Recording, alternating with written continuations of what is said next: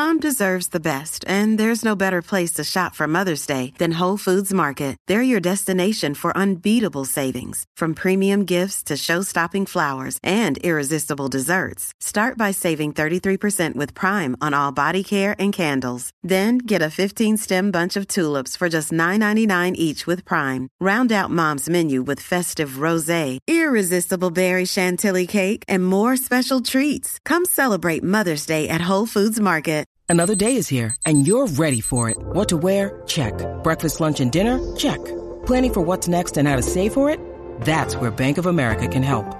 For your financial to-dos, Bank of America has experts ready to help get you closer to your goals. Get started at one of our local financial centers or 24-7 in our mobile banking app. Find a location near you at bankofamerica.com slash talk to us. What would you like the power to do?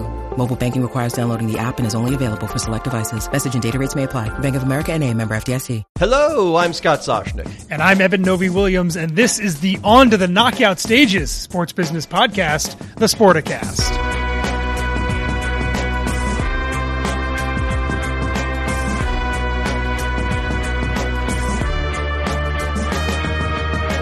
Uh, Haley Rosen, if you listen to the podcast, you know that I like to judge Eben's intro onto the knockout stages. The, uh, it did not seem like he was uh, he was not ebullient. uh, it was not all that creative.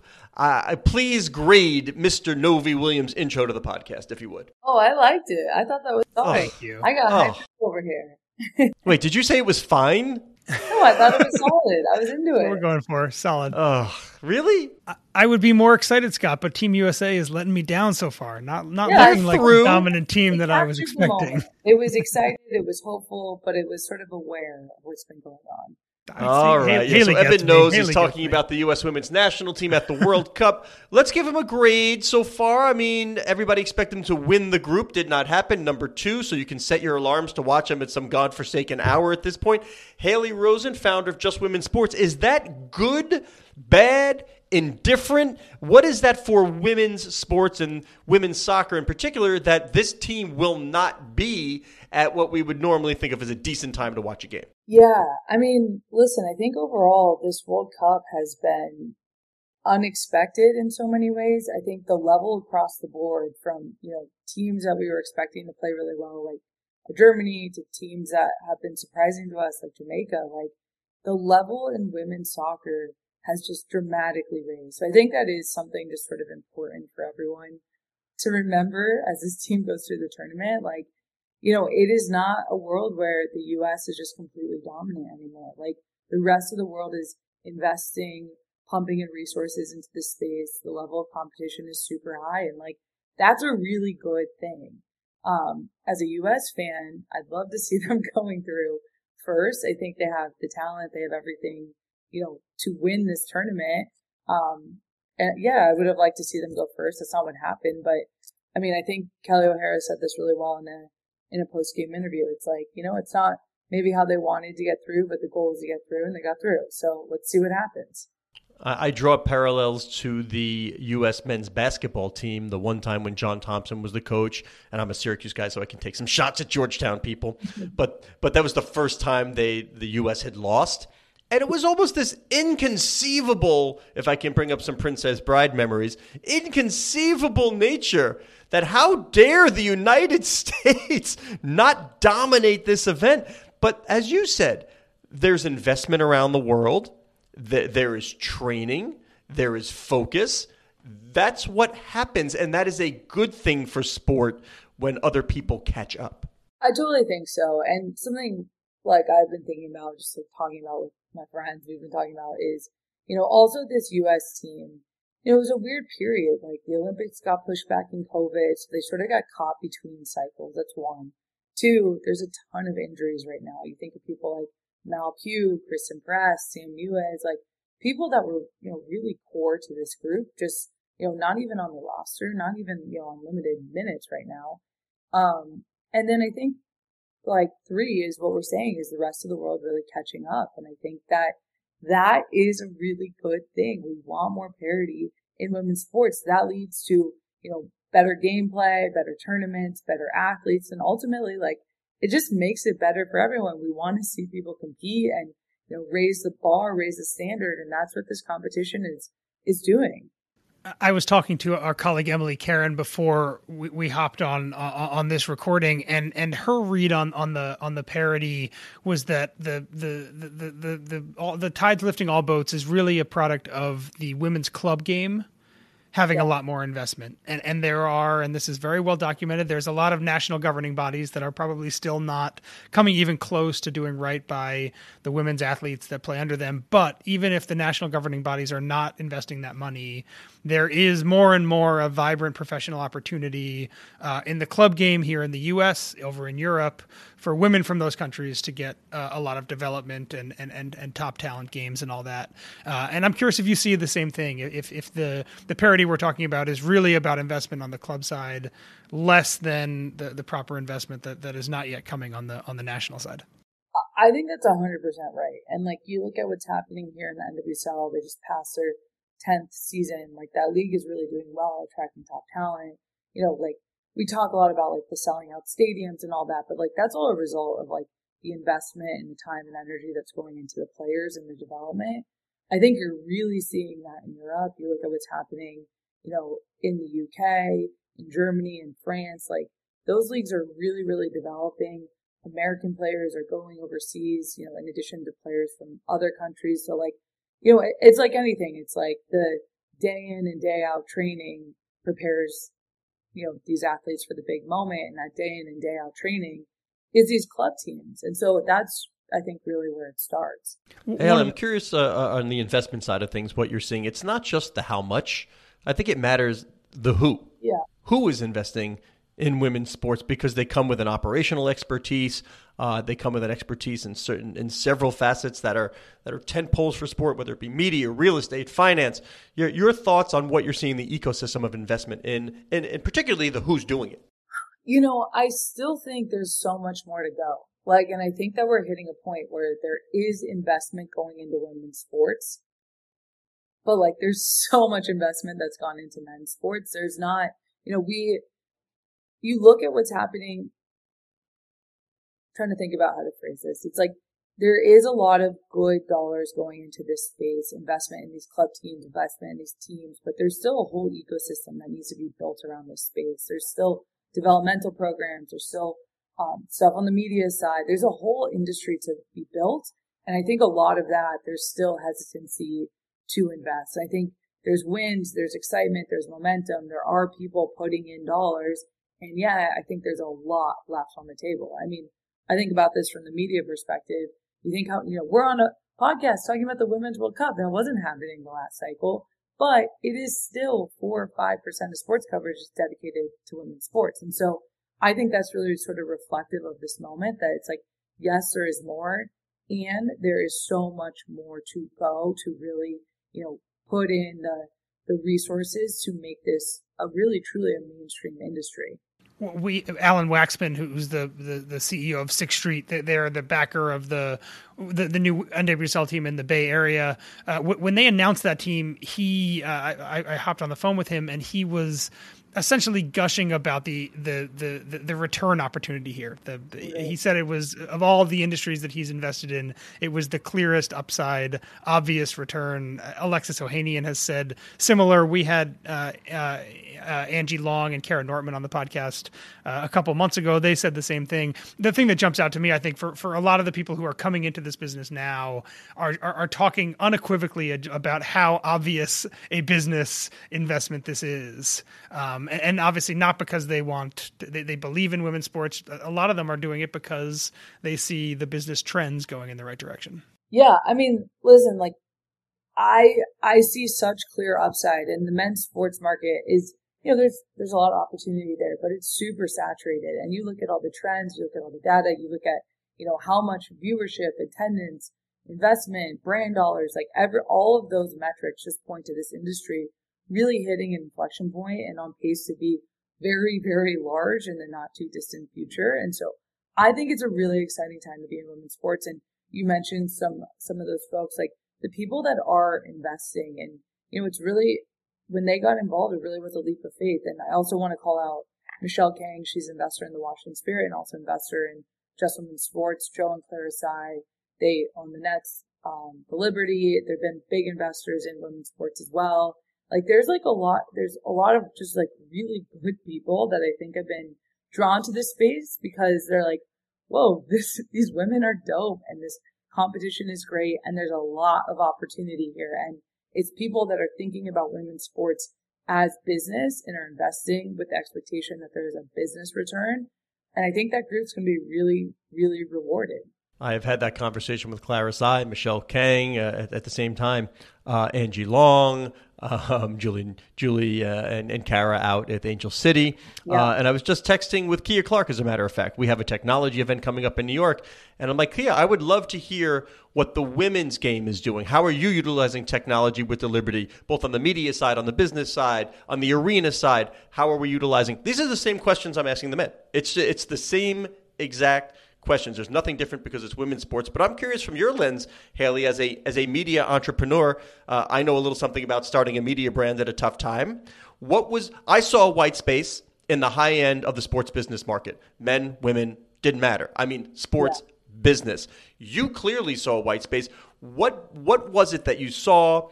Uh, and how has it been? What's the state of the media business that is solely focused on? Uh, I mean, you just say it flat out, just women's yeah. sports.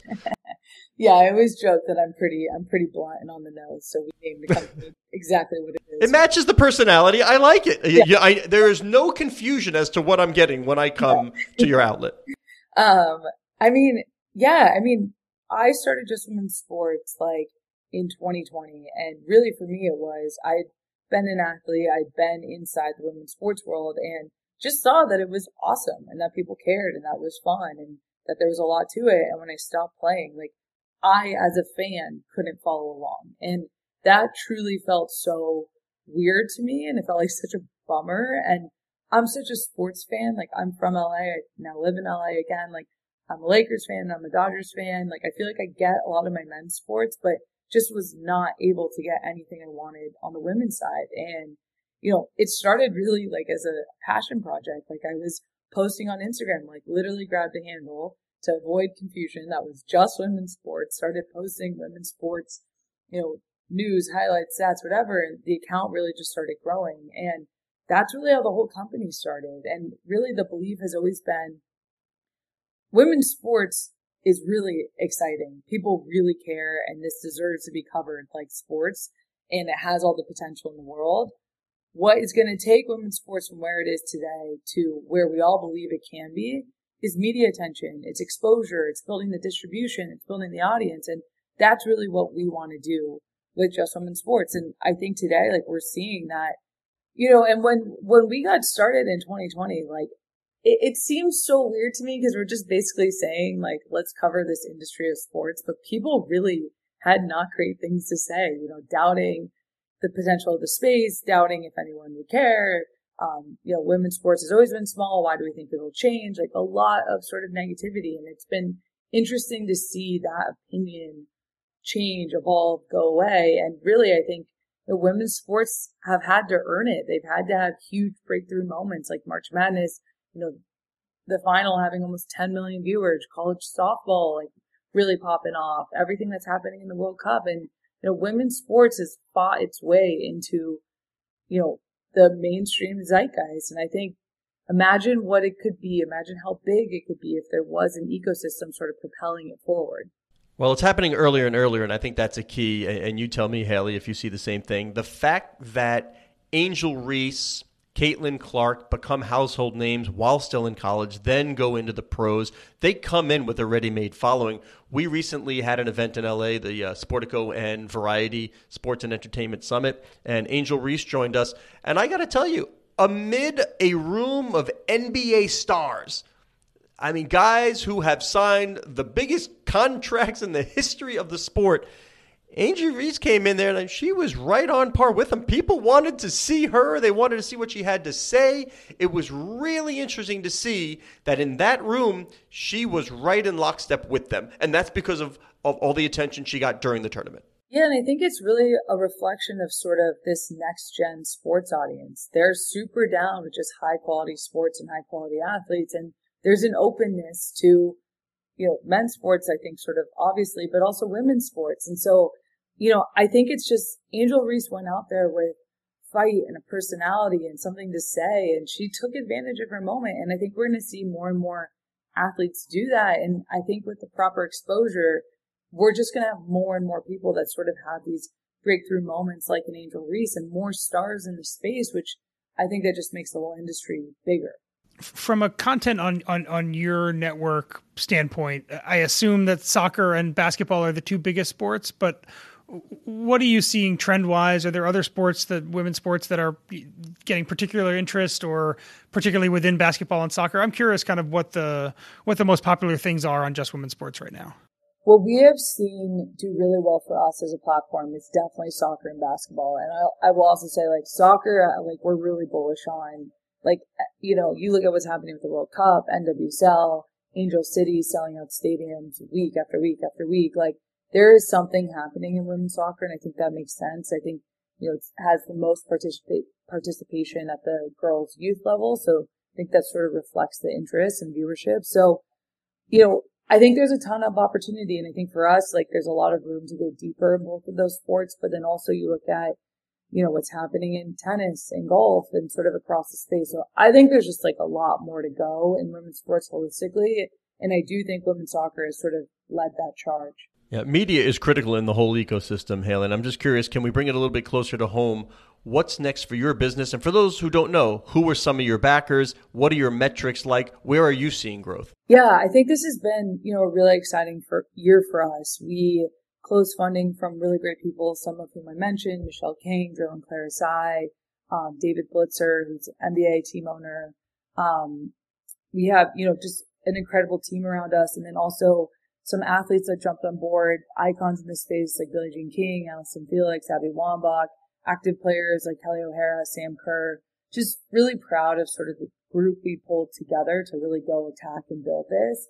And, you know, for us, we feel like we have unlocked something personally as a brand. And this is a stat I love, but for in 2020, the first five months of 2023, we had more impressions than all of 2022 combined. And, you know, from last year, we had six extra audience across the board. Just we as a company are experiencing a lot of growth. And I think, you know, we started in 2020. There was some experimentation and learning, and we have just really sort of found the formula in women's sports to be a really key part of pushing this forward. And then, you know, you just sort of think of the industry right now of like, it's World Cup, but, you know, something I, I think about is big opportunity in women's sports is going to be off the World Cup into NWSL. I think the NWSL championship is in San Diego this year. That's going to be really, really big. There's also WNBA playoffs that's going to be happening off of World Cup and then into the 24 Olympics. Like that's a real window of time where I think we can see you know, sort of a step function amount of growth in women's sports. And so that's really what we're thinking about. And, and for us, it's about, you know, it's, it's showing up every day and growing, you know, growing our channels, hitting the right news, you know, being on top of um, sort of everything that's happening in this space, and that's that's really what we're thinking about. How much how much sleep are you getting this month? I know you're in the West Coast, so the, the, the, time delay is a little bit uh, maybe slightly easier than it is here in New York. But I cannot imagine trying to cover uh, a World Cup in Australia and New Zealand from from America. I imagine that's messing with the uh, with the calendar quite a bit. Yeah, this is. um, I like unfortunately not a content creator, but we had so many people you know, online last night or two nights ago for the U.S. game. And so, you know, wanted to be there, wanted to be a part of it. And I was so tired. So I, I, um, I am learning I'm not a good person without a lot of sleep. And so I, this has been a little bit of a tough couple of weeks. I'm heavily relying on, on coffee right now and to, to, that point, I'm actually curious how much here in the U.S. to, to keep this U.S. centric, how much you think the time delay affects the way that people are enjoying, would watch, are are watching the Women's World Cup. I mean, it, it does feel like, and I and I love women's soccer. I've barely been able to watch matches yeah. just because unless I'm staying up into the the wee wee hours or waking up super early, there's just not many games that are happening in a window that I can watch.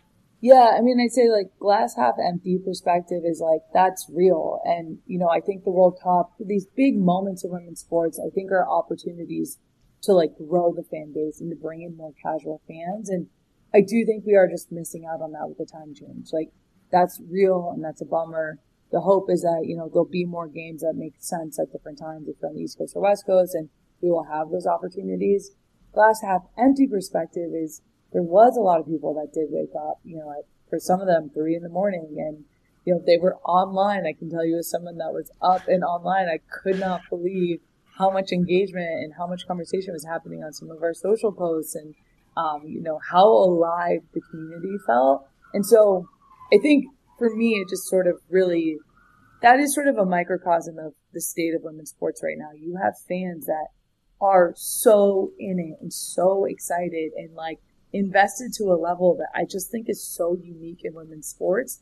And also, I think the challenge for us and really the whole industry is we need to grow that base. We need to bring in more casual fans. We need to like grow the audience of women's sports. So, um, you know, good and bad.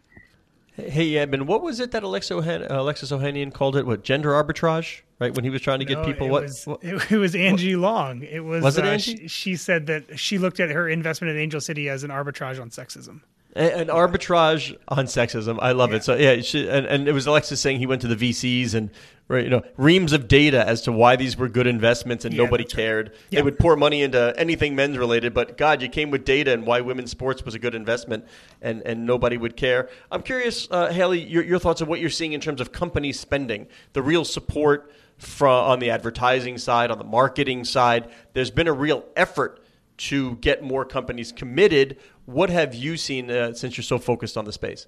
Yeah, I, I, just want to say, you know, if I can just sort of double click on what Alexis said there, like, I, when I started just women's sports, I was, you know, young and young female going and talking with these older, predominantly white VCs, like, just imagine that dynamic for a moment. If you Take me in. No, I, whoa, whoa, whoa, whoa, whoa. I don't want to imagine it. Please take me in. I there's only one thing I know for sure that a lot of people were wearing vests.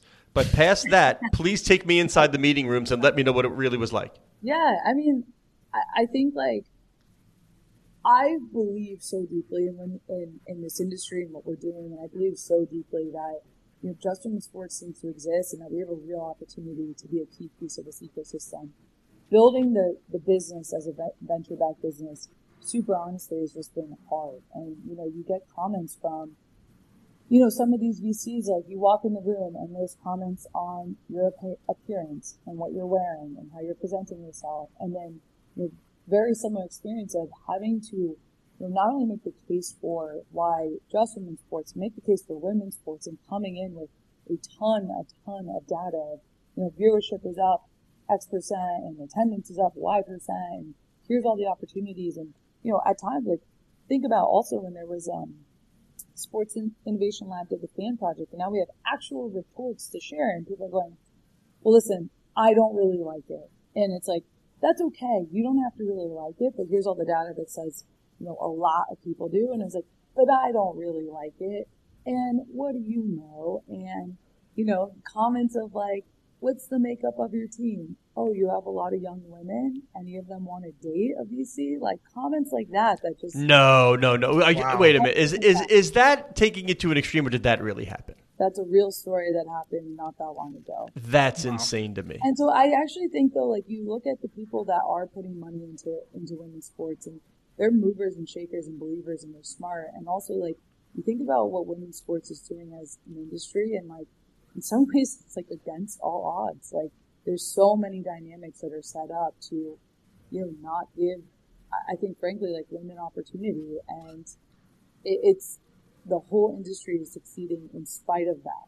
And it's like, wow, what if we just opened up the floodgates and made it easier and got things really moving and grooving and set this up? Like, I don't know. I think the sky's the limit. You- You're kind of those stories. You're kind of like living the need for your company while Yes. like hitting the hurdles that are exactly the things you're trying to break through. and so it's like very, yeah. it's kind of like a meta thing. One one thing that I have, I've actually thought a, a good amount about from a from a business standpoint, the, the, the separation of for so long, so much of the the World Cup was like this.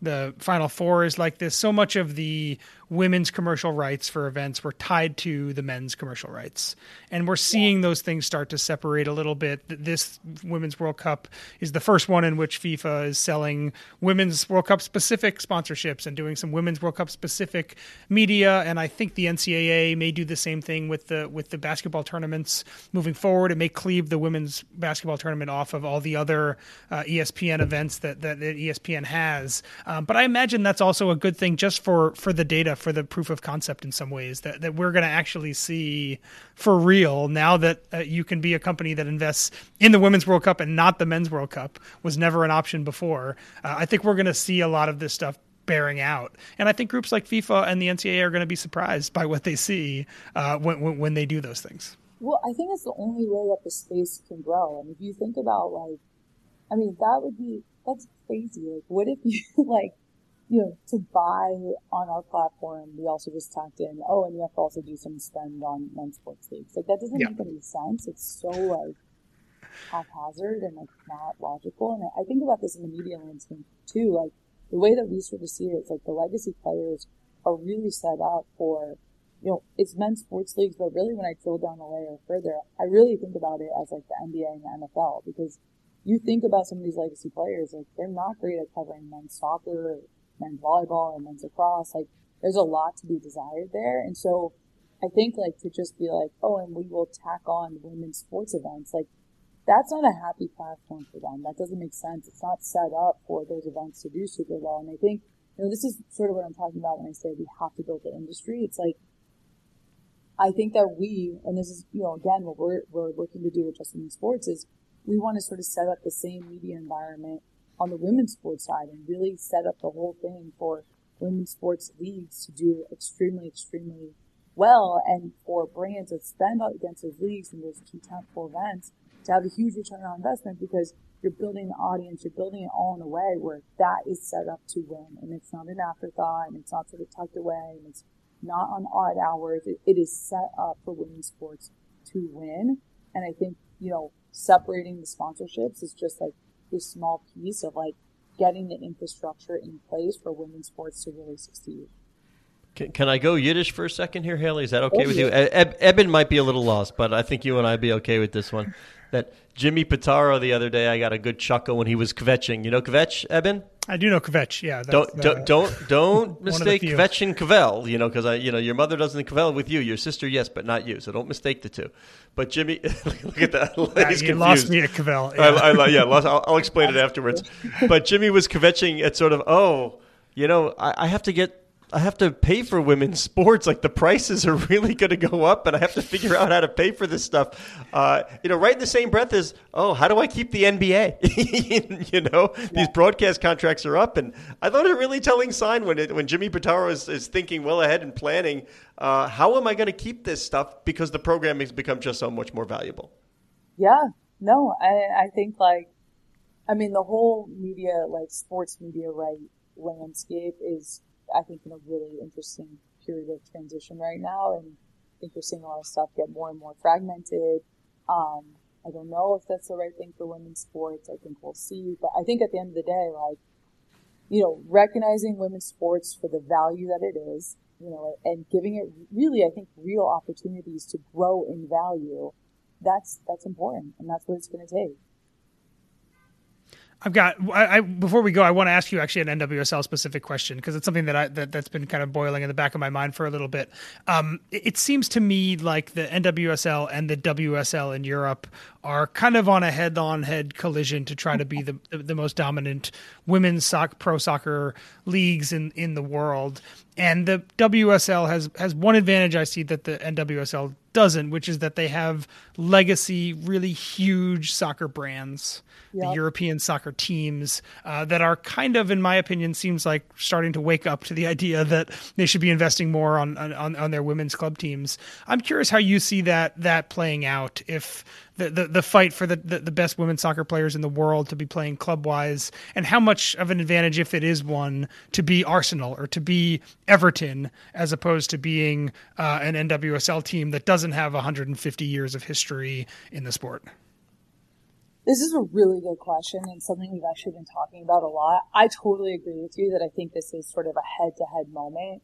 I think sort of again, like the good thing is like you look at Europe, like there are, you know, there's not a single league that I think people would agree is like that is the top soccer league. I think people feel strongly and passionately, but I think there's room for debate on that. And so I do think you'll see that with the NWSL, the WSL.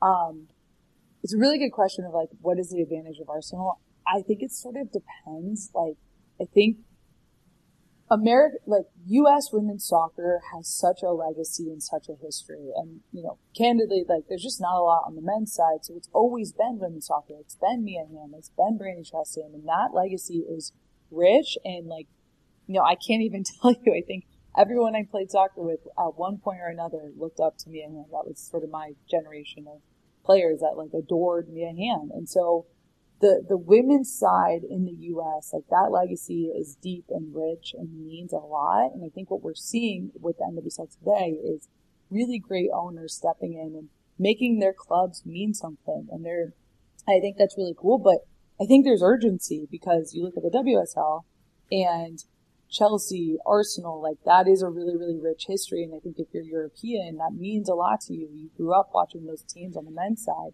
And so I, to be super honest with you, I don't know how it plays out. I don't think it's going to be a winner take all, but I do know like there's been a lot of good progress in the NWSL and we have to keep pushing. There's a lot more that has to happen in the WSL too because now there's options. There's not just one league that's competitive. There's not just one league where there's money going in. It's competitive and, you know, ultimately that's a really good thing for the sport. I, I 100% agree. Yeah, it's good for the women players. There's more jobs, there's more opportunity, and, and these two leagues going head to head will also force each other uh, to be better, and that, that also feels like a good thing. Haley Rosen, uh, founder, CEO of Just Women's Sports, thank you very much for joining us. You guys, thank you so much for having me. You can find Haley on Twitter at Haley Rosen. Very efficient Twitter handle. Uh, he is Unlike Scott Soshnick on Twitter at Soshnick. I am Eben Novy-Williams Talk on about Twitter efficient. at Novy underscore Williams. Yeah, Haley, how do you feel about the underscore? How do you feel about the underscore? Yeah, no, kill it, kill it. Unnecessary. Thank you. Thank getting you. there. We're the getting debate is there. over. The Sporticast is produced by Keith Zanardi and Aaron Greenewald. Thank you very much to Keith and Aaron. And uh, Sportico's digital media editor, Cora Veltman, would like you to know that you can follow the Sporticast uh, at Sporticast, the hub of the Sportico Media Network.